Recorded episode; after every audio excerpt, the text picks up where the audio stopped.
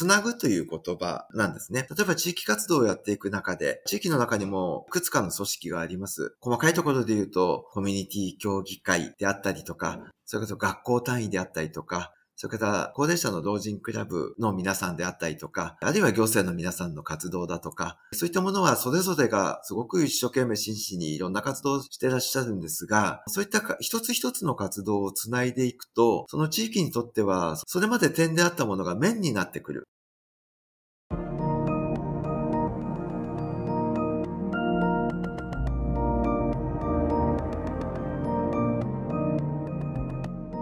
NPO 法人まちづくりエージェントサイドビーチシティのポッドキャスト番組 SB キャストです。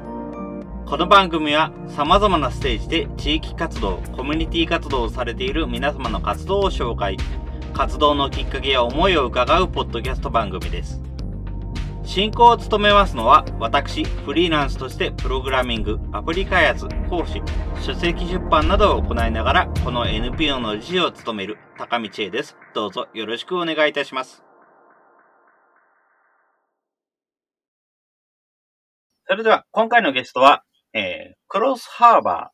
ーを運営していらっしゃいます、佐藤重光さんにお越しいただきました。佐藤さん、どうぞよろしくお願いいたします。よろしくお願いいたします。はい。よろしくお願いいたします。それでは、まず簡単にですけれども、自己紹介をお願いできますでしょうか。はい。私、あの、新潟市北区におきまして、クロスハーバーという事業を運営させていただいております、佐藤重光と申します。えー、どうぞよろしくお願いいたします。よろしくお願いいたします。それでは、はい、クロスハーバーについてですが、はい、このクロスハーバーはどのようなことを今やってらっしゃるんでしょうか？はい。えー、もともとあの、地域づくり、私たちの組織はあの、株式会社、まちづくり新潟北と申しまして、あの、地域づくりに、まあ、寄与するという目的で設立させていただいた株式会社なんですが、その運営の中で、えー、まあ、地元の方に集っていただけるような交流スペースの運営、それともう一つの柱としては、地域内外の方からお越しいただいている障害者の就労支援事業ということで、就労継続支援 B 型という事業を運営させていただいております。ありがとうございます。えー、地元の人に集まってもらえるスペース、そして障害者の方が仕事をするための場所、はい、ということ、二つの視点で、そうですね、えー、このサーバーが出来上がった、ということでございますね。はい。はい、ありがとうございます。それでは、この、このような活動を行うようになった理由っていうのは何でしょうか？はい。えー、もともとあの、私自身が、ちょっと分野は違うんですが、高齢福祉の事業の中で携わってた時期がございまして、そんな中で、その傍らで地域事業といいますか、あの、地元の商工振興会の、まあ、役員をさせていただいたりですとか、それからあの、まあ、自分が好きだっていうこともあるんですが、まあ、地元の PTA 活動ですとか、そういった地域ぐるみの活動というものも並行してやっておりました。まあ、そんな中から、あの、福祉事業と、まあ、地域との関わりという部分で、まあ、以前から言われてた、まあ、分野、つながりということは、ある、あるのは間違いないと思うんですが、なかなかそこが関係性が希薄になっているなというジレンマを抱えながらの活動ということもありまして、えー、まあ悩んでたところ、まああの、地元の、まあ商工会の、まあ、メンバーなんですが、その有志の間で、まあ、地域交流というスペースをまず作りたいというところから、地域事業のスペースができるのであるなら、まあ、より地域に密着したような福祉事業を並行してやれる方法はないかと、まあ、模索しておったところ、時間を分けて、まあ、平日の日中は福祉事業、えー、平日の夕方、あるいは土日祝日は、まあ、地域交流の地域スペース運営という二つの柱を立てた、まあ、事業ということであれば十分成り立つのではないかなというところで、まあ、むしろそれをやるべきなんじゃないかなというところから、まあ、今回の、まあ、事業の起業に至った次第でございます。なるほど。ありがとうございます。はい、そうですね。地域と福祉の関わりの模索の結果ということでございますね。そうですね。日付で、日付というか曜日である程度活動の幅を決めているという形で、ねはい、そうですね。はい。ありがとうございます。はい、何かこちらを使ってこういうようなことをやっていて、最終的にどういうところをを実現していきたい、どういうようなものを実現していきたいっていうようなものは何かございますか？まあ、あのー、今申し上げた通り、あの、二つの事業ということなんですが、基本的にはその二つの事業というのは関連すべきことだと思ってます。福祉事業に関して言いますと、なかなかあの、まあ、特に障害者の就労支援をさせていただいている立場でございますんで、なかなか一般就労が今難しいと言われている方々に、集っていただいて、えー、まあ、一般就労を最終目標として向けたような、あの、お手伝いをさせていただくという視点がまず一つございますし、傍らでもう一つの視点としては、まあ、地域の、まあ、商工振興会を含めた地域振興というか視点から見ると、なかなかあの、働き手の不足というものがずっと言われてきてるところで、えー、もありましたので、まあ、片、片っぽでは働く場所がない。片っぽでは働き手がいない。えー、相反するかのように見えるんですけども、これは上手にもしやれば、両方のニーズを満たす、すごい可能性を秘めていることなんじゃないかなと思って、まあ一見相反している事業なのかもしれませんが、自分としてはつなげていきたい。えー、そういった視点をもっと太くしていきたい。そんなふうな思いで今やらせていただいております。ありがとうございます。はい、そうですね。やっぱり一般就労が難しい方へのお手伝いと、お手伝いとか一般就労が難しい人の活動を支援することはい、と、あとは地域振興、働き手の不足を解決するための場所、はい、この2つを両立するためのものということでございますね。ありがとうございます。そうですね。はい。はい。確かに、あの、ここ最近自分も一般就労の難しい方のお話っていうのをよく聞く機会が多くなりまして、やっぱりそういうような方が仕事をする場、はい、として、やっぱこういうような場所のお話はよく自分は聞いています。で、それをさらに、あの、地域と働き方の、働き手の不足というところに結びつけてお話をされるっていうようなことは、実際あまりしっかりとは聞く機会が多くないので、やっぱりこういうような話も聞いて、すごく、あの、あこういうような働き方があるんだなというようなのをすごく感じています。はい、ありがとうございます。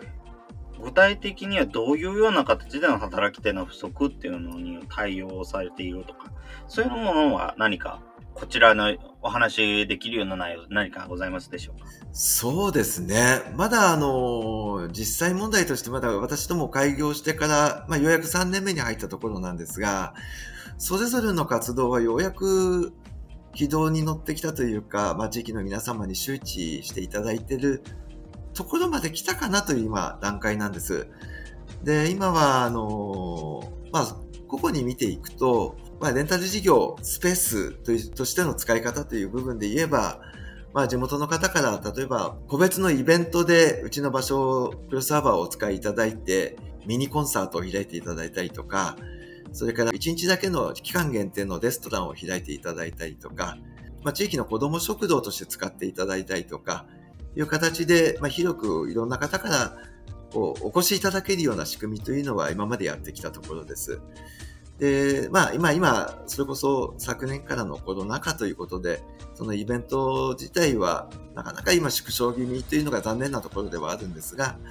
まあこれも、まあいずれ落ち着いてくるかと思い、思ってますんで、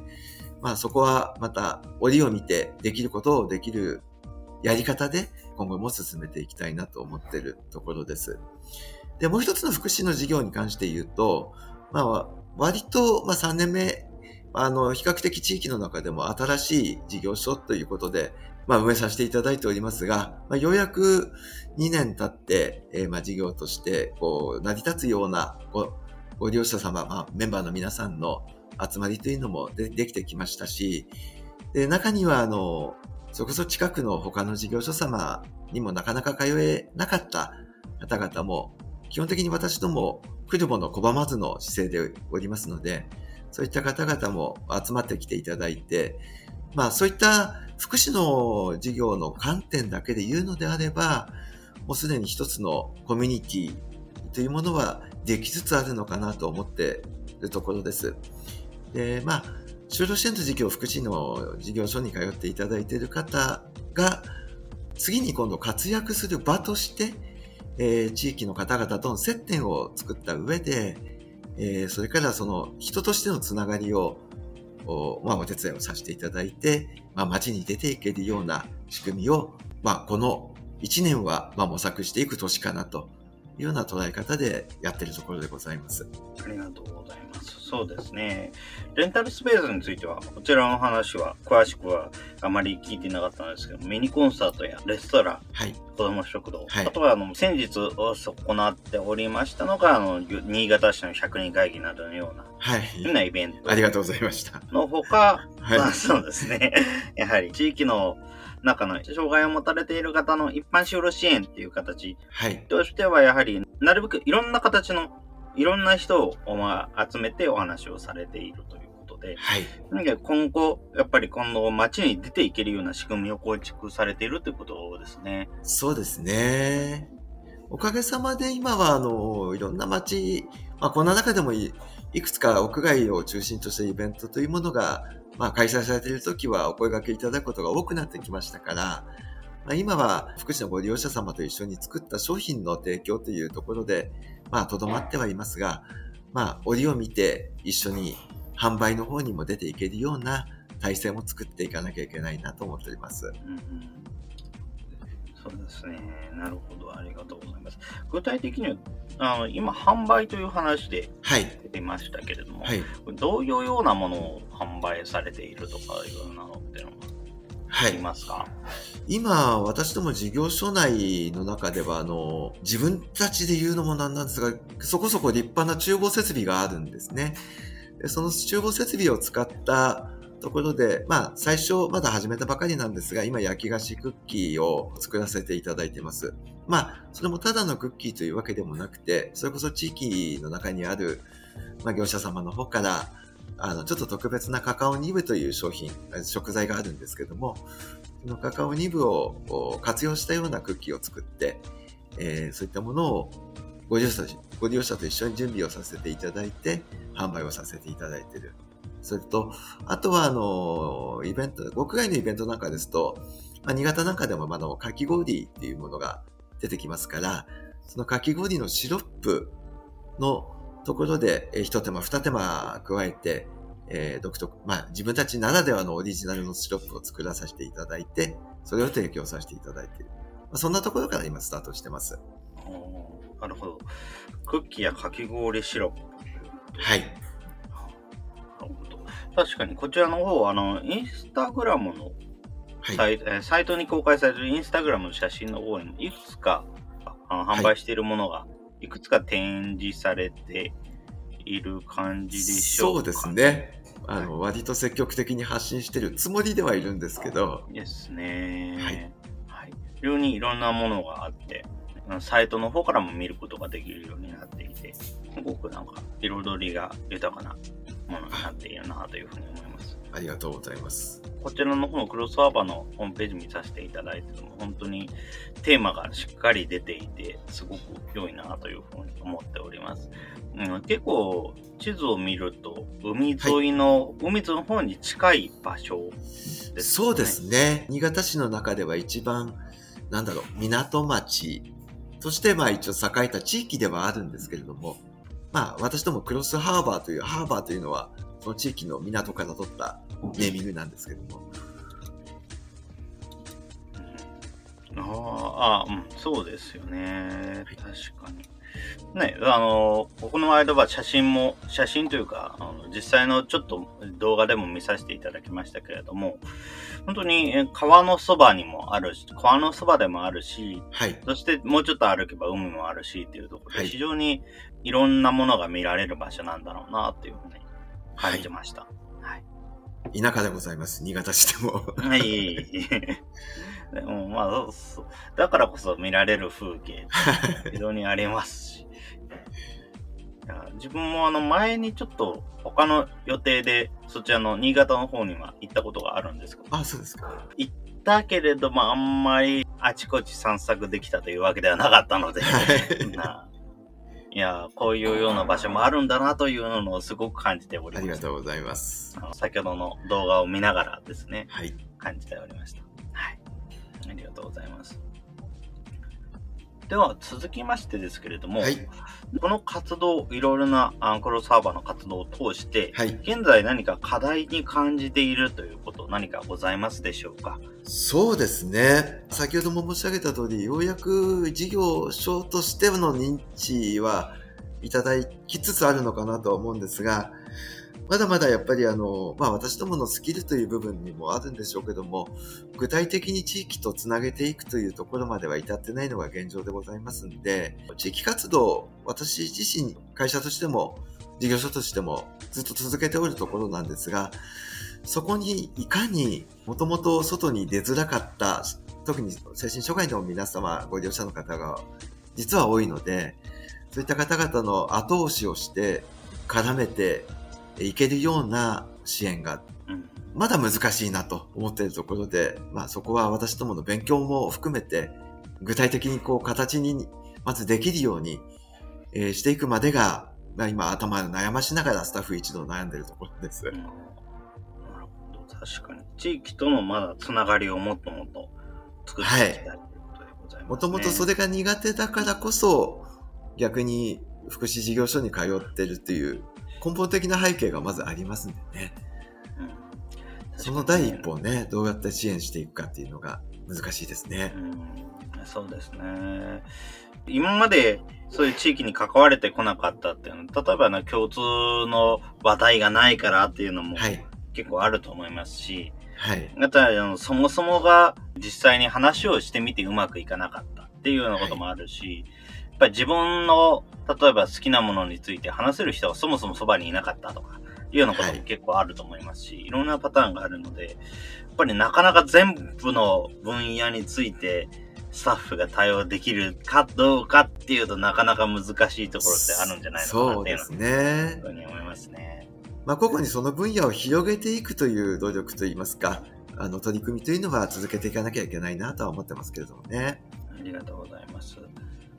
ちなみにこの、このような、はいえー今回の課題についてですけれども、はい。実際にクロスサーバーとしてどのように対応していきたい、どういうふうなことをやりたいなというのは何かございますか？まず、クロスハーバーとしての活動の幅を常に広げていく努力というのは、同時やっていかなきゃいけないことだと思ってます。で、まあ、今、地域づくりっていう中での関わりという話をずっとさせていただいてるんですが、ご存知のとご承知の通り、今は、なかなかイベントですとか、その地域そのものが開ける、開けた状態には、ちょっと難しい時期がずっと続いてますので、まあ、そその実感を逆に利用して、まあ、私たちの振り幅といいますか、スキルの、あと人脈としての、なんなんて言いますかね、受け皿の大きさを広げていく、まあ、その努力ですね。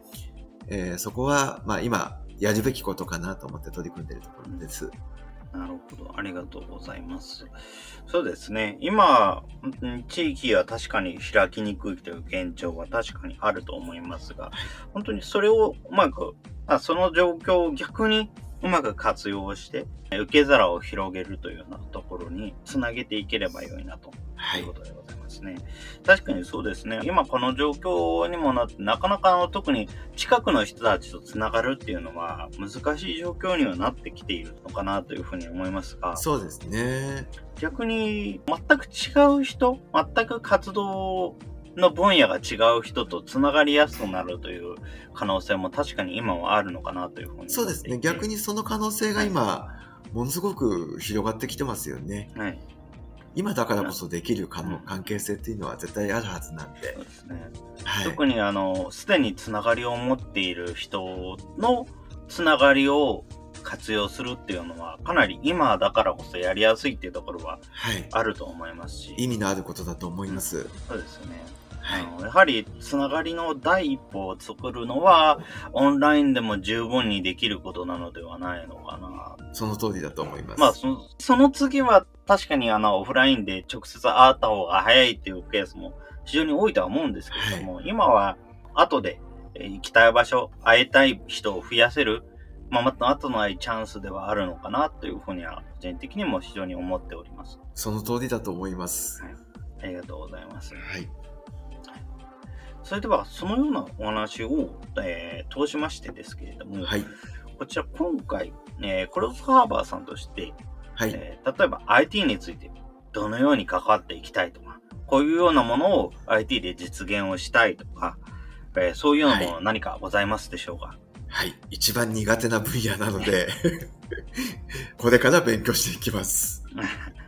そうとしか今、申し訳ない。そそのぐらいのお答えしかできなくて、恐縮です。あなるほどです。はい。これから勉強ということで。そうですね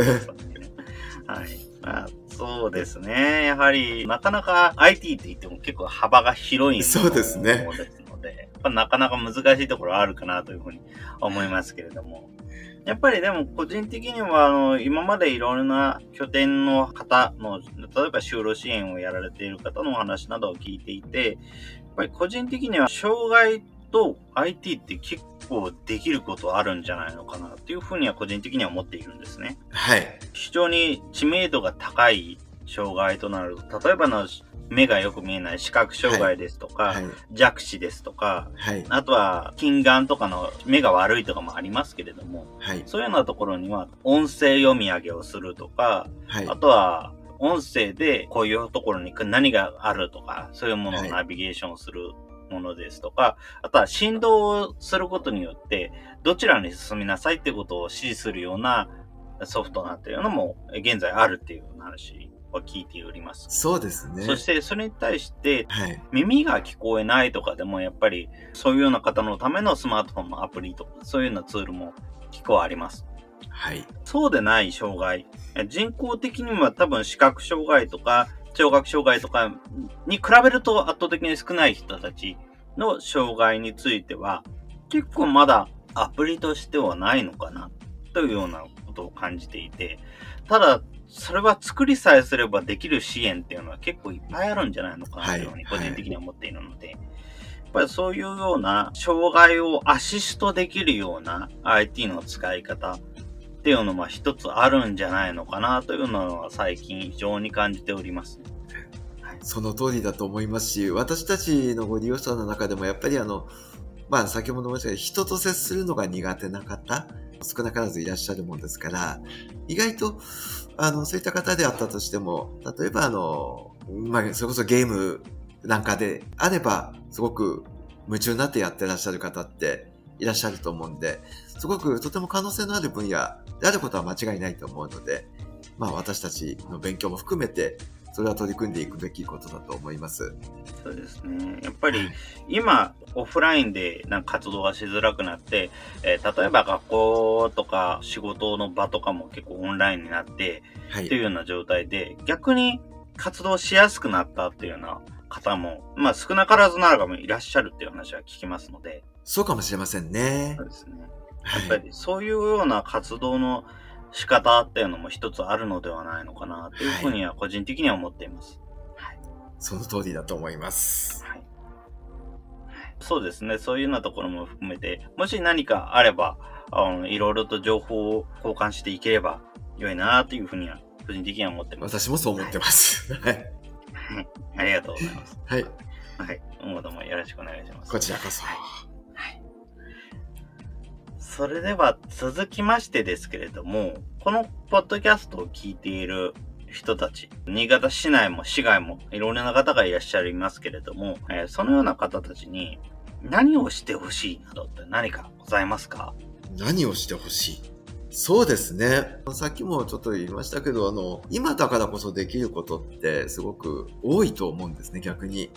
できることもそうですし、で、やらなきゃ、今だからこそやらなきゃいけないことって、それもあるはずなので、そういったものを持ち寄って、まあ私自身もそうですけど、そのまあ持ち寄ってそれをつなげていくという作業、そういったものもやっていきたいとは思ってますが、まあ私、まあ私たちは本当新潟市の住処の方で今事業を運営させていただいてますので、もしあの、お近くの地域の方がいらっしゃるようであれば、ぜひちょっとつながらせていただいて、様々な可能性を一緒に考えていけるような時間を作っていきたいなと思ってます。まあ、そんな答えでよろしいでしょうか？いありがとうございます。はいそうですね。いろんなことをやってらっしゃる方が、本当にどの地域にもたくさんいらっしゃるので、今だからこそできることのアイディアを持ち寄っていくっていうことは非常に大事なんだろうなというふうに思います。やはり一人だけではできることっていうのは非常に限りがあると思いますので、はい。そういうようなところに近くの人であればぜひ、えーはいクロスハーバーに行ってみてくださいというのは確かにありますね。はい。はいぜひ見ていただけると、うん。特に自分も個人的に非常に感じているところで、例えば今後、オンラインのイベントが徐々に減っていくのではないか、特に地域の関係では減っていくのではないかなというようなところも少し感じていて、うんはいはい。やはりあの、この状況が少しずつでも変わってはいってはいますので、はい。例えば対策をしつつもオフラインでやればよいとか、はい。いうようなものもありますし、今はオフラインのイベントとオンラインのイベントを並走させる、いわゆるハイブリッドっていうふうに言われますけれども、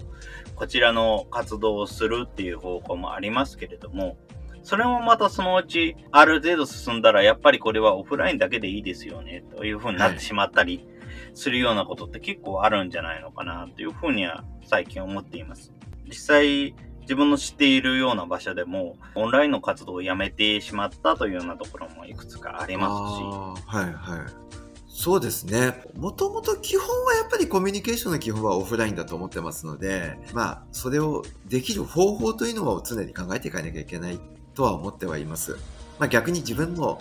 そのコミュニケーションを取っていきたいですしね。私たちも。うんですね。はいだ。から本当にそれこそやっぱりこれからオフラインってそれだけでもそれなりに結構大変なところっていうのはあるので、自分は実は本当に横浜市ってでもあの非常に交通の便の悪いところがいくつかありますので、はい。いわゆる交通空白地帯と言われるような場所です。近くの駅、一番近くの駅でも30分、40分ぐらいは徒歩である。とか。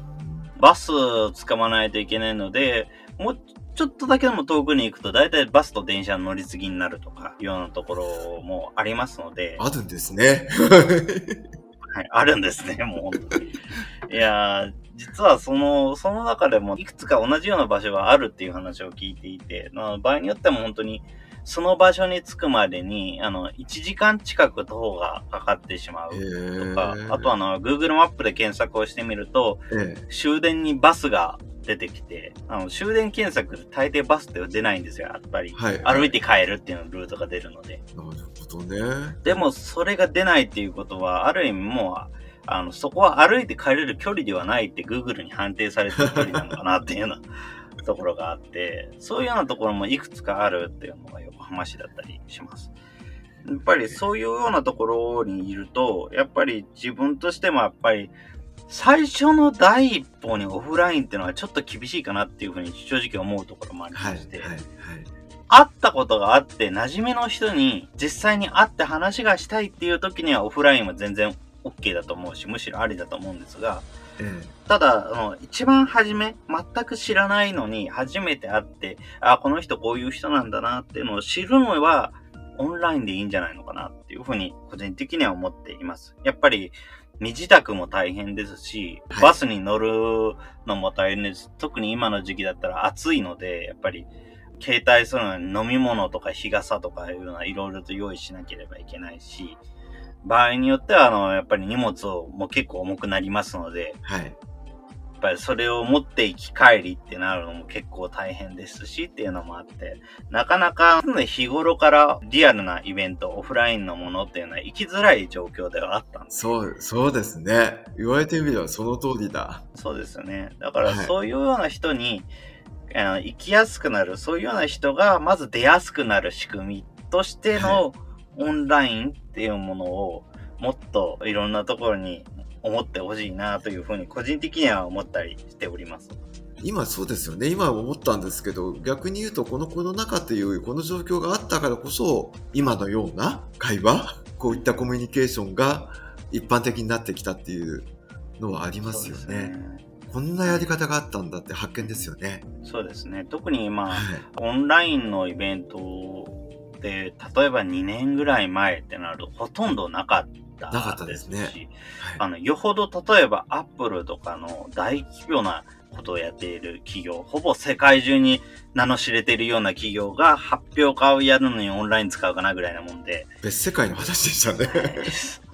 こんな身近になるとは。一つの地域でオンラインでイベントをやるっていうケースはほとんど IT 技術者関係のイベントでもないぐらいだったので、ええその、そうだよ。ほとんどがやっぱり会場としても、あの、例えば目黒雅叙園とか、どこかの会社のオフィス、セミナールームとか、そういうはい。ような大きなスペースを借りて、えーはいやるようなイベントがほとんどだった中、それがオンラインに転換した。逆に、うん自分なんかもやっぱり体力もそんなにあるわけではないので、技術系のイベントでもセミナーに参加ってできなかったんですよ、今まで。はいはいはいはい。やっぱり満員になってしまって、立ち見で1時間とかになってしまうので、そうですよね。ちょっとそこまでして聞きたいものではないかなとかいうように思うとなかなか話が聞けなかったので、だから本当にオンラインに転換するっていうのには、本当にある意味今この状況が非常にあのきっかけにはなったんだろうなっていうふうには思っています。そうですね。その通りです。なので、本当にこういうようなところで、今回自分が新潟という直接的にはなかなかつながりにくい場所にもはい。話ができたというのも、まあ、この状況ならではというところもありますし、何かもっとあのこういうようなところを活用するようなことってできないのかなっていうのは思いますね。いや、本当そそ今お話ししてて、あの、本当目から鱗とはこのことですよね。はい。はい。よかったです。ありがとうござはいいま。す。ありがとうございます。それでは続きましてですけれども、今後、インターネットでクロスハーバーの活動を知るにはどのようにすればよろしいでしょうか？まあ、今までのちょっとお話の内容を踏まえてですが、当然私たちの方もまあ自分たちなりのホームページというのを立ち上げておりますので、えーまあそういったところから SNS も含めて、えーまあ拝見して、あの、ご覧になっていただくというのがまず、まあ当たり前ですけども、そういったところからのまあ、スタートということになってくるんでしょうけれども、まあ今は、それこそ逆に私も教えていただきました。まあいろんな可能性という部分を私たち自身も突き詰めて、えーまあより精度のいいもの、よりきめ細かなものとして発信していきたいと思ってますので、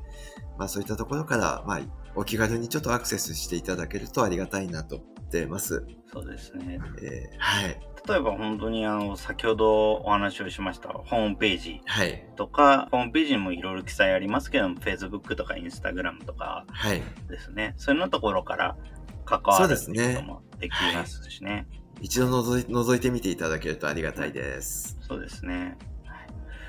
はいもうあの、こういうようなオフラインでイベントをやっているっていうような例も、あのいろいろ話を聞いていて、やはりこういうような場所が、はいそういうオンラインの場所につながるための入り口の一つにもなっているといいのかなって、はい。個人的には思っています。やっぱり、はい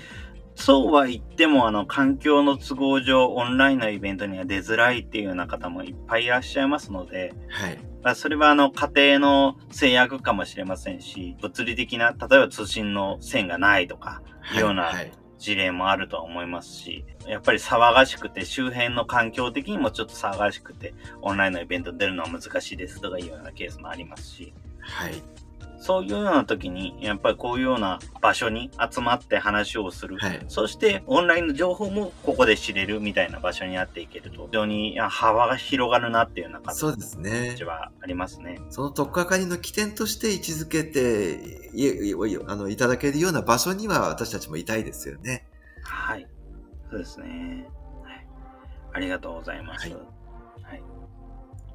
それでは、はい。続きまして最後ではございますけれども、このクロスハーバーの活動はい。を通して、はいえーこれが活動のキーワードだですとか、これを達成したいためにやっているですとか、そんな活動のキーワード的なもの何かございますでしょうか？はい。まあ、これは当初から、始める当初から私も意識してた部分でもありますし、今でもそうなんですが、基本的には物事、まあ、つなぐという言葉なんですね。例えば地域活動をやっていく中で、地域の中にもいくつかの組織があります。細かいところで言うと、コミュニティ協議会であったりとか、それこそ学校単位であったりとか、それから高齢者の老人クラブの皆さんであったりとか、あるいは行政の皆さんの活動だとか、そういったものはそれぞれがすごく一生懸命真摯にいろんな活動をしてらっしゃるんですが、そういった一つ一つの活動をつないでいくと、その地域にとっては、それまで点であったものが面になってくる。その面になってくることで、その地域の中でこう、なかなか行き場が見つけられにくい方々のセーフティーネットということがより強固になっていくんじゃないかなということを、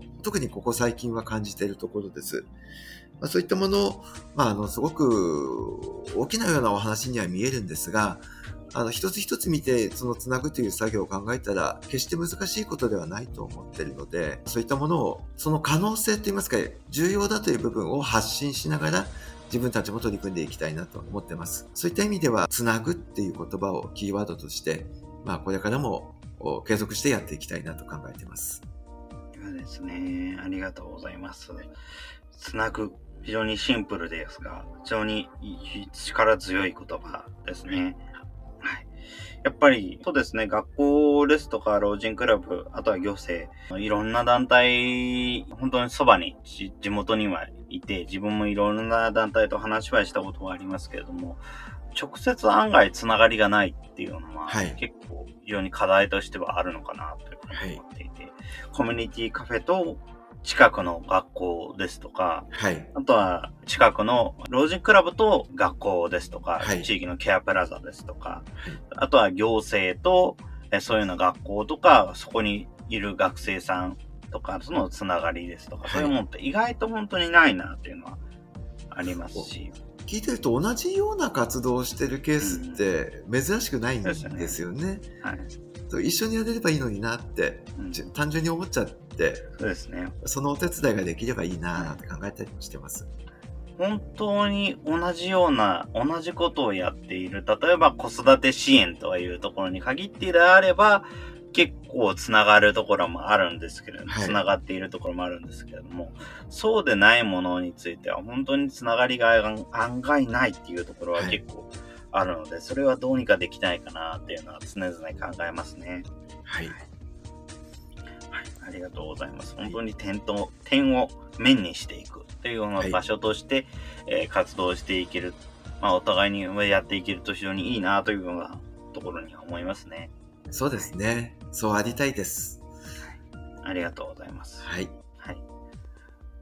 それでは、えー、この他何か、これは言っておきたいとか、ようなこと何かございますでしょうか？私たちは福祉事業と言いつつ、あと地域振興というお手伝いを掲げつつ、まあ一番肝に銘じているのは地域により密着していくということことを考えながらやらせていただいているつもりです。ローカルの話になってしまいますが、新潟市に関わりのある方々には、一度私たちの場所を見ていただいて、逆にいろんなアドバイスもお聞きしたいところでございますし、地域外の方には、先ほどもお話出ましたけど、ホームページですとか、そういったところをまた見ていただいて、いろんなヒントを教えていただけると、とても嬉しく思いますので、えー、ぜひまたよろしくお願いいたします。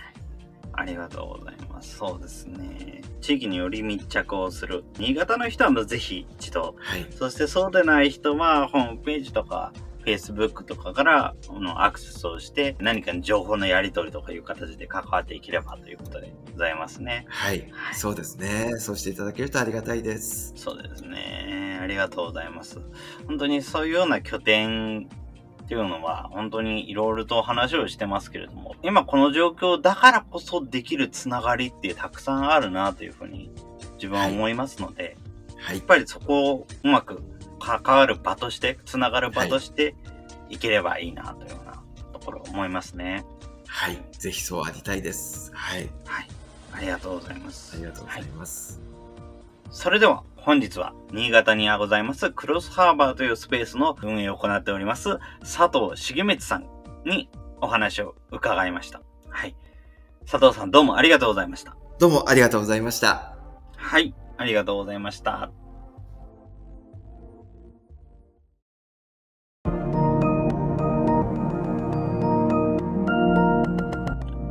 今回は新潟市北区にてクロスハーバーという拠点を運営する佐藤重光さんにクロスハーバーでの事業内容とその思いを伺いました。クロスハーバーは株式会社まちづくり新潟北が運営する拠点。地元の人が集まる交流スペースと障害者の就労支援 B 型の施設という2つの意味合いを持っています。福祉事業と地域との関わり合いを模索して、平日の日中は福祉事業、平日夕方及び土日祝日には地域交流のスペース事業という2つの柱を持つ拠点として設立されました。福祉事業という視点として、一般的な就労を最終目的とした障害者の就労支援。一方、地域振興という視点では、働き手の不足というものがかねてから叫ばれている現状。片方では働く場所がない。片方では働き手がいない。相反するかのように見える二つの意見を聞いてきた佐藤さん。この二つを上手に進めれば、両方のニーズを満たす事業ができるのではないか、という思いのもと、この二つの事業を並行して行っています。クロスハーバーの利用者の中には、人と接するのが苦手な人もいる。ただし、そのような人も、ゲームやインターネットサービスなど、様々な媒体を通じて外部の人たちとつながることができる。IT にはそんな可能性を感じているとのこと。外でのイベントが開きにくい今。しかし、それでもインターネットを使えば、多くの活動、多くの課題を知ることができる。多くの人とつながることができる。インターネットを使って、オンラインのイベントを通じて、今は多くの情報に触れてほしいと佐藤さんは願っています。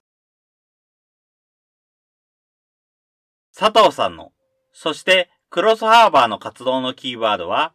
つなぐ。コミュニティ協議会、学校、老人クラブ、そして行政。地域にはたくさんの組織活動がある。それらの活動をつなぎ、点を面としていくことで、地域の中でなかなか行き場を見つけられなかった人たちのセーフティーネットとなるのではないか。一つ一つの活動を見て、活動をつないでいくことは、決して難しいことではない。その重要だという部分を発信していきたいと佐藤さんは言います。この SB キャストで紹介してきた様々な活動も、それ以外の活動も、地域にはたくさんの活動があります。自分の思いに近い活動を見つけて繋がっていくこと。まずは始めてみませんか？このポッドキャストの感想は、Twitter や Facebook などで受け付けています。ハッシュタグ sbcast045 アルファベットで sbcast 数字の045で投稿いただけると幸いです。それらが使えないという方は、まちづくりエージェントサイドビーチシティサイトのお問い合わせフォームなどからご連絡ください。また、SB キャストでは、継続のための寄付受付を行っています。毎月1000円の月額サポートの内容となります。特典などご興味ご関心のある方は、ぜひ寄付受付サイトをご確認ください。今後もこの番組では様々なステージで地域活動、コミュニティ活動をされている皆様の活動を紹介していきたいと思います。それぞれの視聴環境にて、ポッドキャストの購読ないし、チャンネル登録などをして次をお待ちいただければと思います。それでは今回の SB キャストを終了します。お聴きいただきましてありがとうございました。